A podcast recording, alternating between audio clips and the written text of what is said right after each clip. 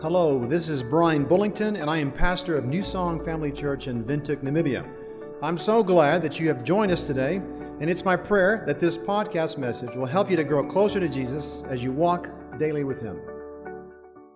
Happy Mother's Day. And if you are not a mom, you have one, or have have uh, been birthed by one, you have a mother. And maybe your mother's not in this world anymore and with Jesus, but you have experienced a mother and a mother's love. Maybe it was someone that had the privilege of uh, enjoying raising you that didn't give birth to you, but just loved you as a mother. And uh, so we do celebrate Mother's Day. I have some quotes here. When my kids became wild and unruly, I use a nice, safe playpen. When they're finished, I climb out. That's Erma Bombeck. If your kids are giving you a headache, follow the directions on the aspirin bottle, especially the part that says, keep away from children. Silence is golden unless you have kids, then silence is just suspicious. You know you're a mom when you understand why Mama's bear, Mama Bear's porridge was cold. Raising kids is a little walk in the park, Jurassic Park. So, yes, a few quotes. There's tons out there. I mean, if you just want to look up mom quotes, there's a lot of mom quotes out there. My favorite thing I have ever, ever, ever done in my life was getting to be the mom of Jeremy and Casey and uh, Zachary and Chad, and then to become the mother in law of Jenna and Caleb and Elizabeth and Brianna, and then to become the grandmother of Christopher, Emma, Logan, Jackson, Charlotte, Shane, Penelope, Jake, and Ellis. My favorite things that I do in my life. But also to be the mother of many of you, I have had the privilege of getting to be your mama in YWAM, and some of y'all are still my YWAM children to this day and some of you are my YWAM adult children now who I just absolutely adore. I used to ask God for more children, and I used to beg Him to take away the desire to have more children if He wasn't going to let me have more children. And so years just kept going, and I was getting old. And so I finally asked God, Why have you not taken this away? You've given me no more children and you haven't taken this desire. I mean, I would have a baby just like that still. And God quickly said, I've given you hundreds. How many do you need? You, so many of you, are my children, and I hold you in my heart as my children. And I have considered it one of my greatest privileges to be a part of so many of your lives and that y'all get, y'all just stay in my heart. I see your faces, and I love you very much. So when you think about that, I still am learning from the best mama in the world. My sweet mama is 85, and I have always aspired to be like my mama. And the greatest compliment you could ever give me is to say, Oh, that's just like your mom, because my mom is awesome. I also have been taught by two wonderful mother in laws how to be a mother in law. My first mother in law went to be with Jesus at 91. Uh, about a year and a half ago. And Brian's mom is still loving me sweetly and teaching me how to be a mother in law. I also learned from my daughter and my daughter in laws as I watch them parent their children. What a privilege it is to be learning and watching how to do this life as a mother, a grandmother, a mother in law. I know you have heard of the Proverbs 31 lady, and she's always been such a challenge in my life. I don't know if you, as a woman, find the Proverbs 31 lady a little difficult. Uh, it doesn't matter whether you're a mother or not, it's just she's the Proverbs 31 lady. And it's kind of like with foreboding that you say, the Proverbs 31 lady is here, you know, and so you're saying, this is who we're supposed to be. Let me read it to you quickly. All of you, listen to this. This is our challenge as women. Who can find a virtuous and capable wife? She is more precious than rubies. Her husband can trust her, and she will greatly enrich his life. She will bring him good, not harm, all the days of her life. She finds wool and flax and busily spins it. She's like a merchant ship bringing her food from afar. She gets up before dawn to prepare breakfast for her household and plan the day's work for her servant girls. She goes to inspect a field and buys it with her earnings. She plants a vineyard. She is energetic and strong and a hard worker. She makes sure her dealings are profitable. Her lamp burns late into the night. Her hands are busy spinning threads, her fingers twisting fiber. She extends a helping hand to the poor, opens her arms to the needy. She has no fear of winter for her household, for everyone has warm clothes. She makes her own bedspreads. She dresses in fine linen and purple gowns. Her husband is well known at the city gates, where he sits with the other civic leaders. She makes belted linen garments and sashes to sell at the merchants. She is clothed with strength and dignity, and she laughs without fear at the future. When she speaks, her words are wise, and she gives instruction with kindness. She carefully watches everything in her household and suffers nothing from laziness.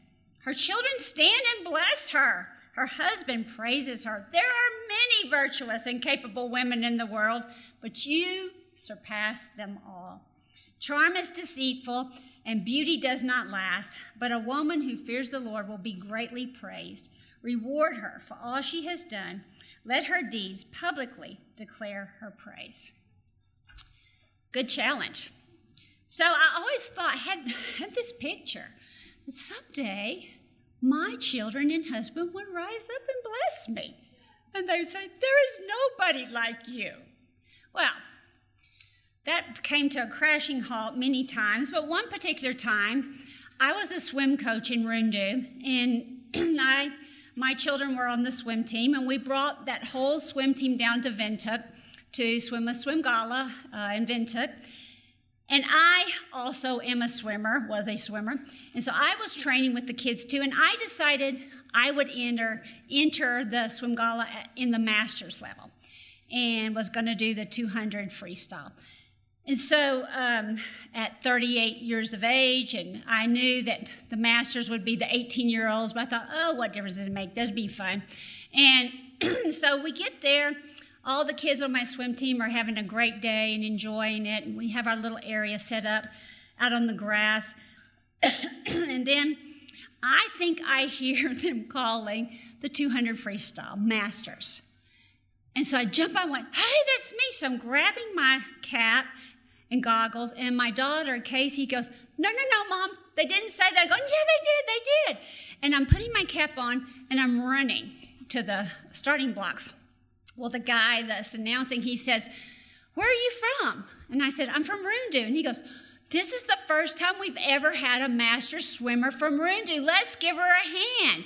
Well, everybody claps for me. This was incredible. So I get up on the starting block and they start, they shoot the gun.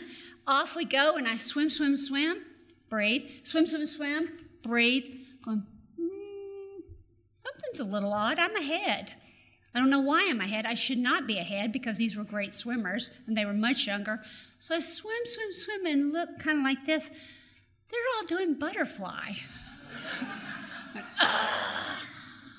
so I stop, let them all butterfly past me. I duck under ropes, crawl out, and the guy goes, Not your race? no. So I start walking back to our, our area and my children all have towels over their heads and they start going, Go away, mom, go away. yeah. I wish that was the only time that they were not rise up, rising up and calling me blessed, but there were many more times like that that I embarrassed my children and didn't do things quite the way it should have been, been done. So when you look at this, have you ever found yourself, women, as not being enough for a situation? Men, have you ever found yourself not being enough for a situation? Today, I'm a woman on Mother's Day, and I'm going to talk to you about four women that didn't have enough. But men, don't tune me out because this is in the Bible. And these are stories that can apply to all of us. Let me pray for us. Dear Jesus, we thank you that you are our enough. And Lord, I thank you that, that you show us in your word through these four women how we can empty ourselves out, how we can be empty vessels for you, and that we can let you fill us up and be enough through us.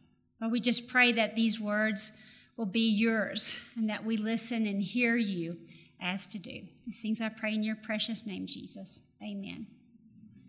So I want to tell you about four women and four empty pots, four empty jars or vessels. That's this pot up here Sibylla brought for me. that lives at Wanda's house. Thank you, Wanda. Uh, that we could have just as a, a visual of empty pots that, that we have. Our first woman that we're going to look at is in 1 Kings 17, uh, starting with verse 1. And it's the story of Elijah, one of the prophets. And the evil King Ahab was ruling at that time, and he was very evil. And Elijah announced that there will be no dew or rain during the next few years until he says so, until he gives the word. And then God sent Elijah and told him to go to the Kerith brook. He said, Drink from the brook and eat from the ravens that are going to deliver food. I always think that's an interesting story. Uh, don't just pass over that. I mean, like buzzards. Did y'all say buzzards here? The birds that eat the dead stuff and everything. We're going to bring him food, dead things. They were going to kill things and come and just drop it for Elijah to eat. And hopefully it was, you know, hadn't been dead too long. But uh, this is what he was doing drinking from the brook and eating this food that God was going to be sending the birds to give to him. I think, blah, but so awesome.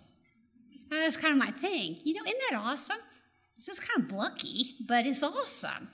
So Elijah did as God told him, and he went to the Kerith brook. And then uh, ravens did exactly that, and they brought that to him bread and meat each morning and evening, and he drank from the brook. But after a while, the brook dried up because, remember, there's a drought going on. So the Lord said to Elijah, Go and live in the village of Zarephath, near the city of Sidon.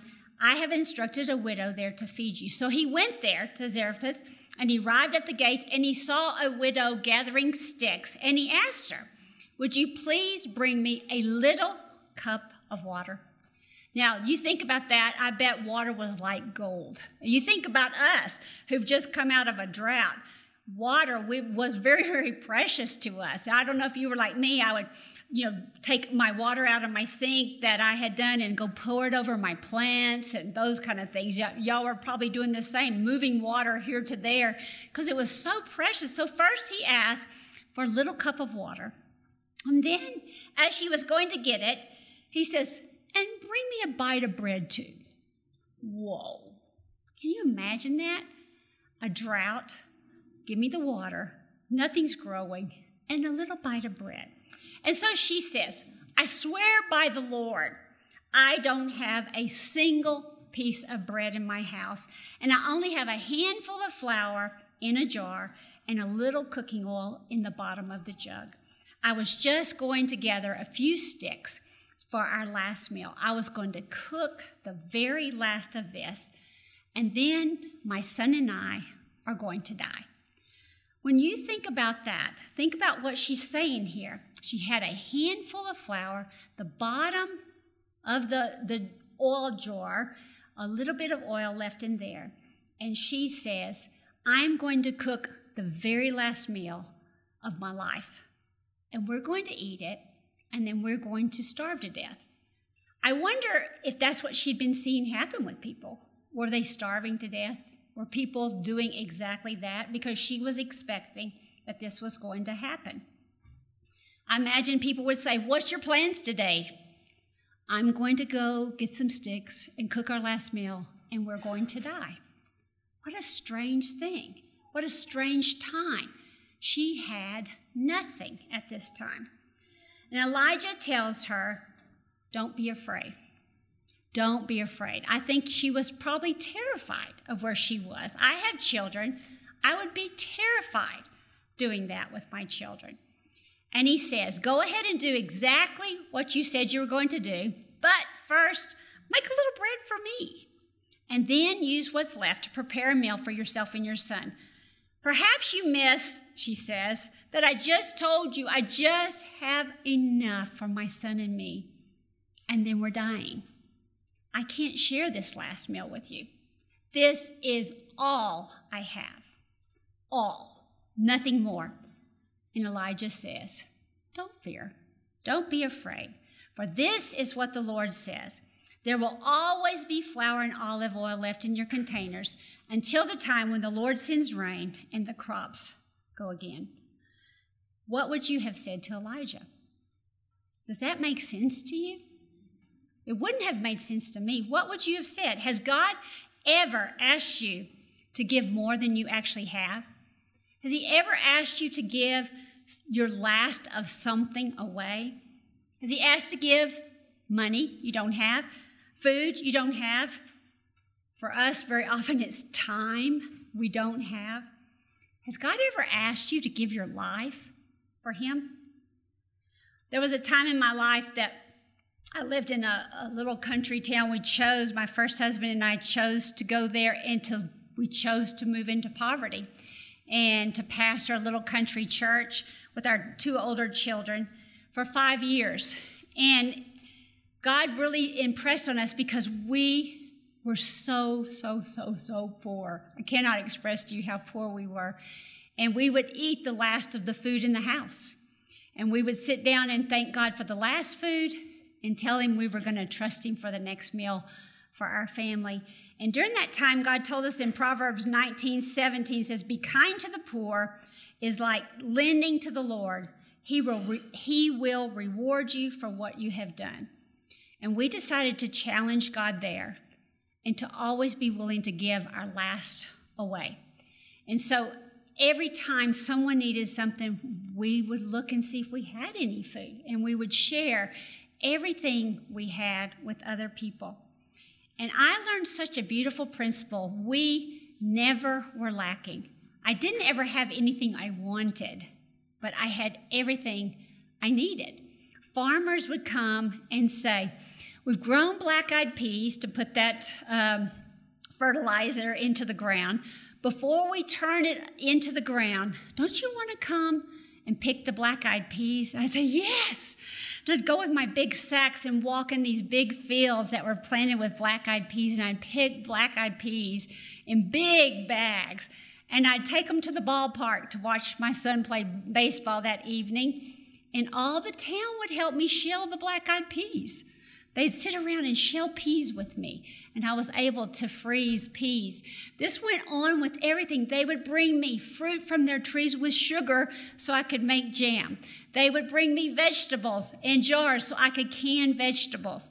They would bring me everything that I needed as a, fa- as a mother and a wife of a family, and they provided. And always, I could reach up and grab a jar of something when someone would come by my house, a stranger so often would say, I'm hungry. Do you have anything to eat? And I would share what had been given. And it was so amazing that God just kept providing. He provided when my daughter had chickenpox pneumonia, everything went inside. When we, we started thinking, how will we ever pay this hospital bill? When we checked out and went to see what it was going to cost, they said it had all been paid.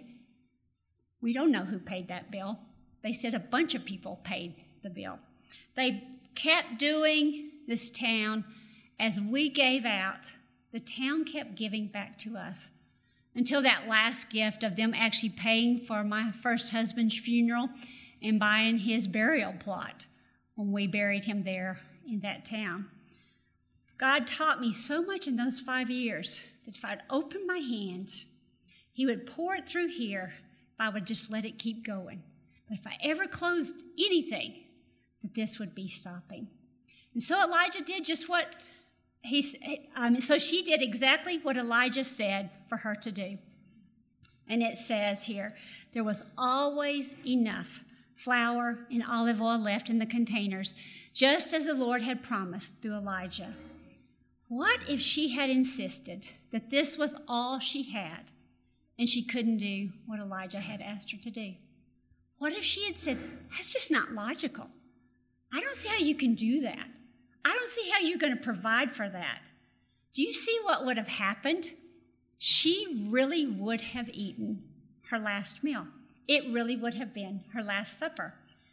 What if we miss something God has planned to bless us with because we cling to what makes sense in our minds? What if we hold on to the logical things, and we miss what God wants to bless us with. That's illogical.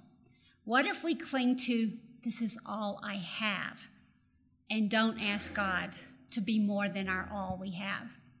The second empty pot jar lady we got here is in 2 Kings 4, and we change prophets to Elisha. Uh, there's a certain woman, and she was uh, one of the wives of the sons of the prophets that had been worked with Elisha. And she came to him and she said, My, my husband is dead, and now uh, the creditors have come to take my children to take them as their slaves. Now, this is a bad situation. So it was bad before with Elijah and the, the woman that her son and she were going to die. And now this is another bad situation. They're going to take her children away as slaves. So Elijah asked her, What can I do to help you? Now, this is an important question. I think God must ask us that a lot of times. And if we, we go to God and we ask Him for things, and I think He probably says, What do you want here? What exactly do you want? And I think I, if very often if I ask God for something, if I could think through the answer to that question, I might would change the answer. What do I want? What am I really asking for? God, do I really want you to work your will in this situation? Or do I want you to work my will in this situation? Do I really want to ask, like Jesus prayed, your will to be done, not mine? Or would I say, let me give you some advice, God, and this is how I want it to be done? We come to God, and God very often, I think, would say, What exactly do you want? Just like Elijah. And so, God, uh, so Elijah is saying to the widow, uh, Tell me what you're wanting, and tell me if you really want to listen and do, as to do what I'm asking you to do. So then he gives her a plan, and he says, what do you have in your house? And she tells him that all she has, again, the word all, all that she has in her house is a jar of oil. And Elisha says, Borrow as many jars as you can from your friends and neighbors. Then go into your house with your sons and shut the door behind you. Pour olive oil from your flask into the jars, setting each one aside when it's filled. Don't get a few, Go get all you can find from your neighbors. I want you to go knock on every neighbor's door and ask them to give you all their empty containers. Crazy. Really? What are you going to do with these? I don't know. Just give me as many as you got. I have nothing, but give me as many containers as you have. That's a, a strange request, isn't it?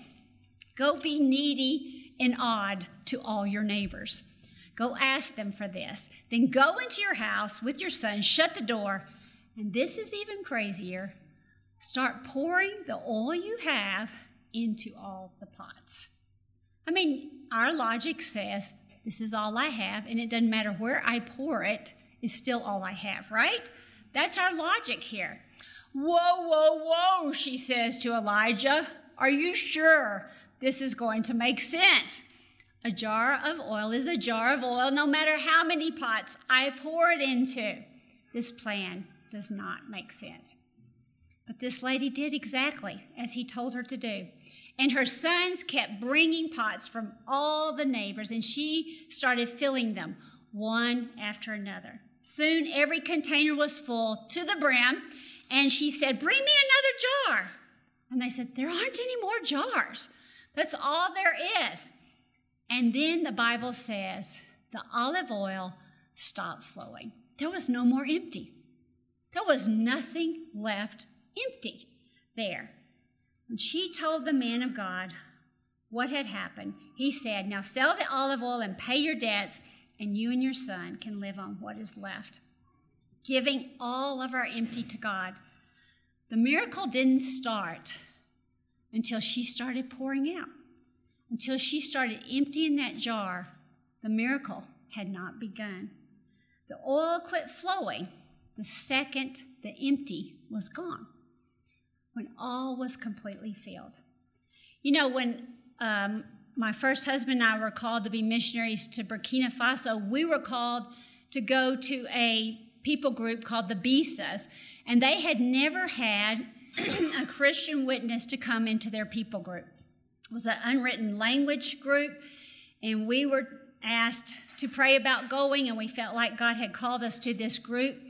And so we went to language school with our two children and had third child born there and spent that year in language school to study French, used French as the access language to study BISA.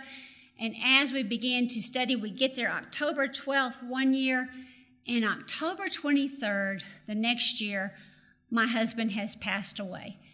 And you sit there and you think, this does not make sense. He had led one young man, Abdullah, a Bisa man, 19 year old, to Jesus two weeks before he had gotten sick. He had sat with Abdullah under a tree, sharing Jesus with him every time he'd come pick up Suleiman, who was playing with my children. And Abdullah finally said yes to Jesus. And then two weeks later, my first husband had passed away. You know, when I sit there and I, I tell this story, it doesn't make sense to most people. I've heard people's opinion of our story. But Abdullah, now this many years later, 30 something years later, is a mighty man of God. He has married, he has children.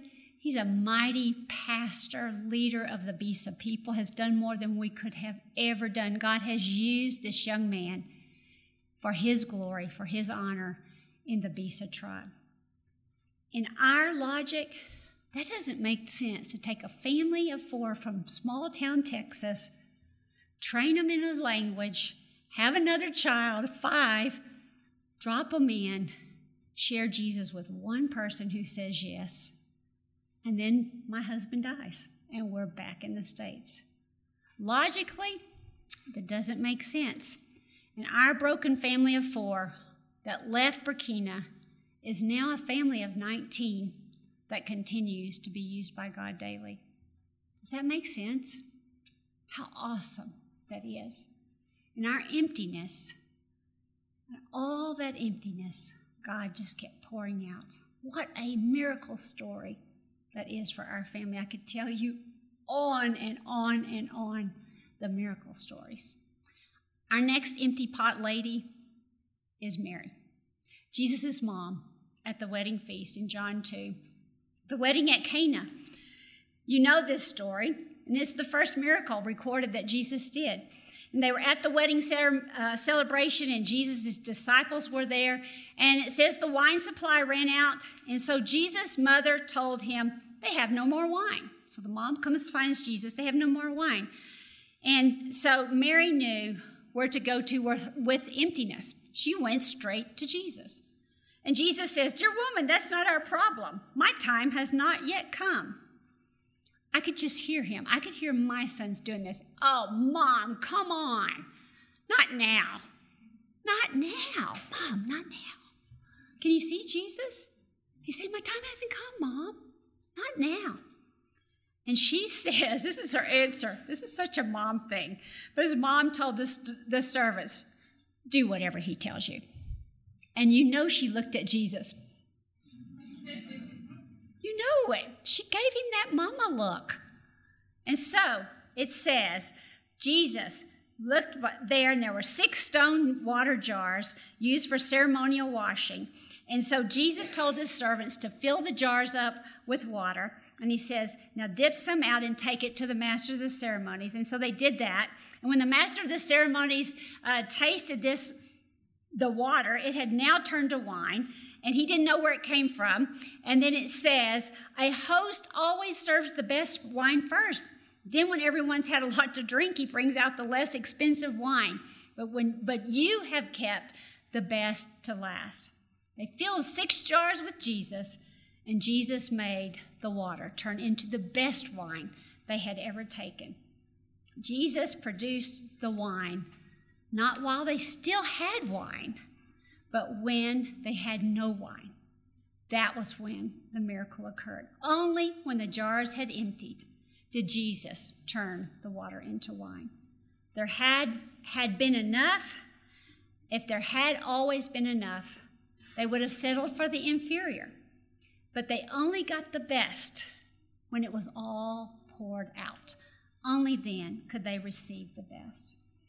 Then the fourth empty pot lady is the Samaritan woman, the Samaritan woman at the well. And the Bible tells us Jesus so purposely went to find her, purposely looked for her as he went into the territory that Jews didn't go into, to this into Samaritan, Samaritan. And so he went in Samaria, finally get it out. And Jesus says he tired, was tired from the long walk and he sat at the well.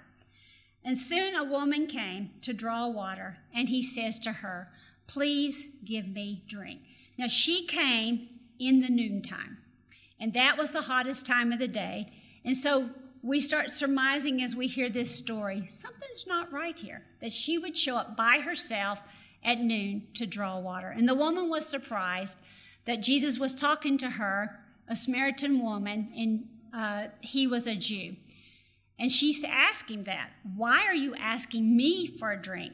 And he says, If you only knew the gift God has for you and who you are speaking to, you would ask me, and I would give you living water. And she says, Where would I get this living water? Basically, she's saying, I would love to have that water. Give it to me now. He says, Anyone who drinks this water will soon become thirsty again, but those who drink the water I give will never be thirsty again. It becomes a fresh, bubbling spring within them, giving them eternal life. And then she says, Please, sir, give me this water, and I'll never be thirsty again, and I won't have to come to this water. I won't have to come get this water. I won't have to struggle with shame. I won't have to struggle with the physical problems too of coming by myself to do this water. Then he says, Go get your husband. And she says, I don't have a husband. And Jesus says, You're speaking truth because you don't have you don't have a husband, for you have had five husbands, and you aren't even married to the man you're living with now. You know, when we read that story, you can think, you know, she just was just going from one man to another by her choice. But if you go back to those days where women had really zero rights, very likely she could have been a widow that many times, and men just would come and marry her to take care of her. Or she couldn't have children, which would give them a right to divorce her because she couldn't have children. And that's a strong possibility since she's coming to the well by herself. There's no younger daughters to come with her and help her with that. But no matter what it was, she had been rejected over and over and over again. And the woman said, I know the Messiah is coming, the one who is called Christ. And Jesus says to her, I am the Messiah. And this is my favorite part of this story. It says she left her empty water jug at the well and ran back to the village, telling everyone, Come and see the man who told me everything I have ever done. She had tried to put her trust in men to take care of her needs, tried to put her trust in a society that shamed her, and she was a victim of this society. Her life was so empty that she would sneak in and sneak out from the well. And then Jesus came and said, I would like to fill your life with living water. And she left the emptiness behind because she had been filled by Jesus. In 2 Corinthians 4 7, it says, But we have this treasure in earthen vessels. You see, this this is all so easily broken. I was it's kind of wobbly, and I told Sibyl, I don't want it to fall over. It's wobbly and it can shatter in a second. We have this treasure in earthen vessels so that the surpassing greatness of the power will be of God and not from ourselves. God knows we are weak and very fragile. He knows who we are. He wants to fill us with His power, with His grace. He wants to shine through us with His glory. He would like for us to be representing Him. But it takes an emptying of ourselves. We have to be empty of ourselves so He can fill us up. Making room for Jesus means that I'm going to pour out me so He can fill me back up.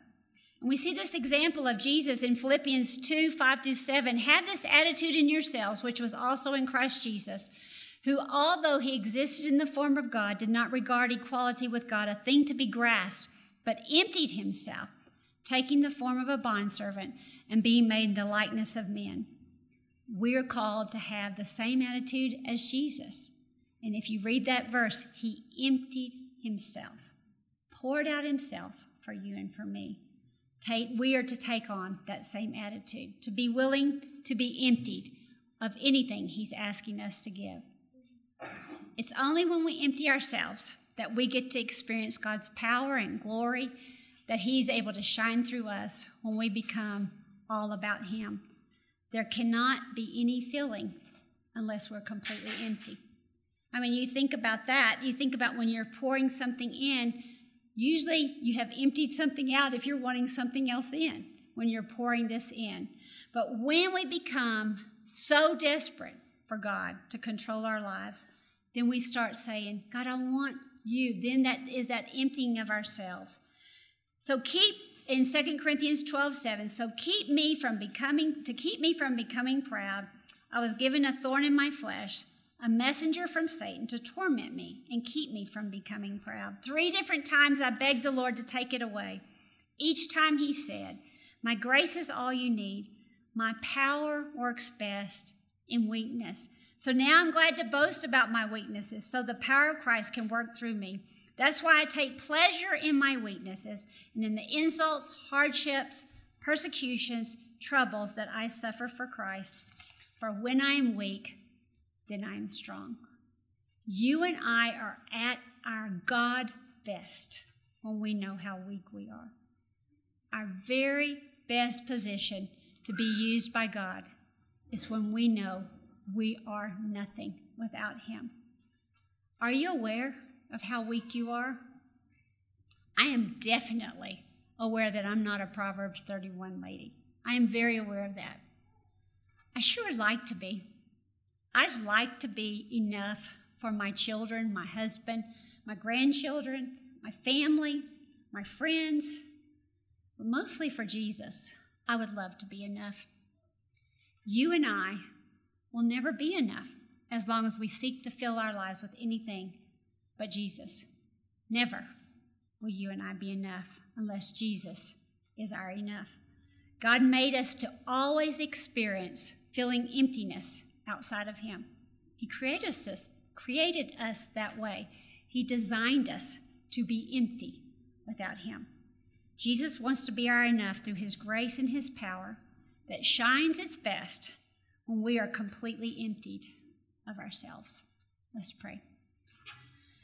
Jesus, I thank you so much for these four ladies that we get to, to just look at, how they just trusted, just trusted the word from you. Lord, how they knew when they heard the illogical things, they were able to say, It's not logical, but I will trust you. Lord, I pray that any area that any of us are holding on to, anything of ourselves that needs to be let go of, Lord, that you would spotlight that for us. Show us how we need to release these, these parts of ourselves that, yeah, just take up space where you would like to be Lord and Master of. Lord, help give us the ability to let these things go. And Lord, I ask that daily we come to you and ask for filling. Daily we ask that you be our all. Daily we empty ourselves of us and fill ourselves with you. These things we pray in your most precious name, Jesus. Amen.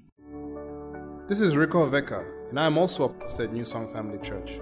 I want to thank you for listening to this message today, and it is my hope that you will join us again for another New Song Family Church podcast.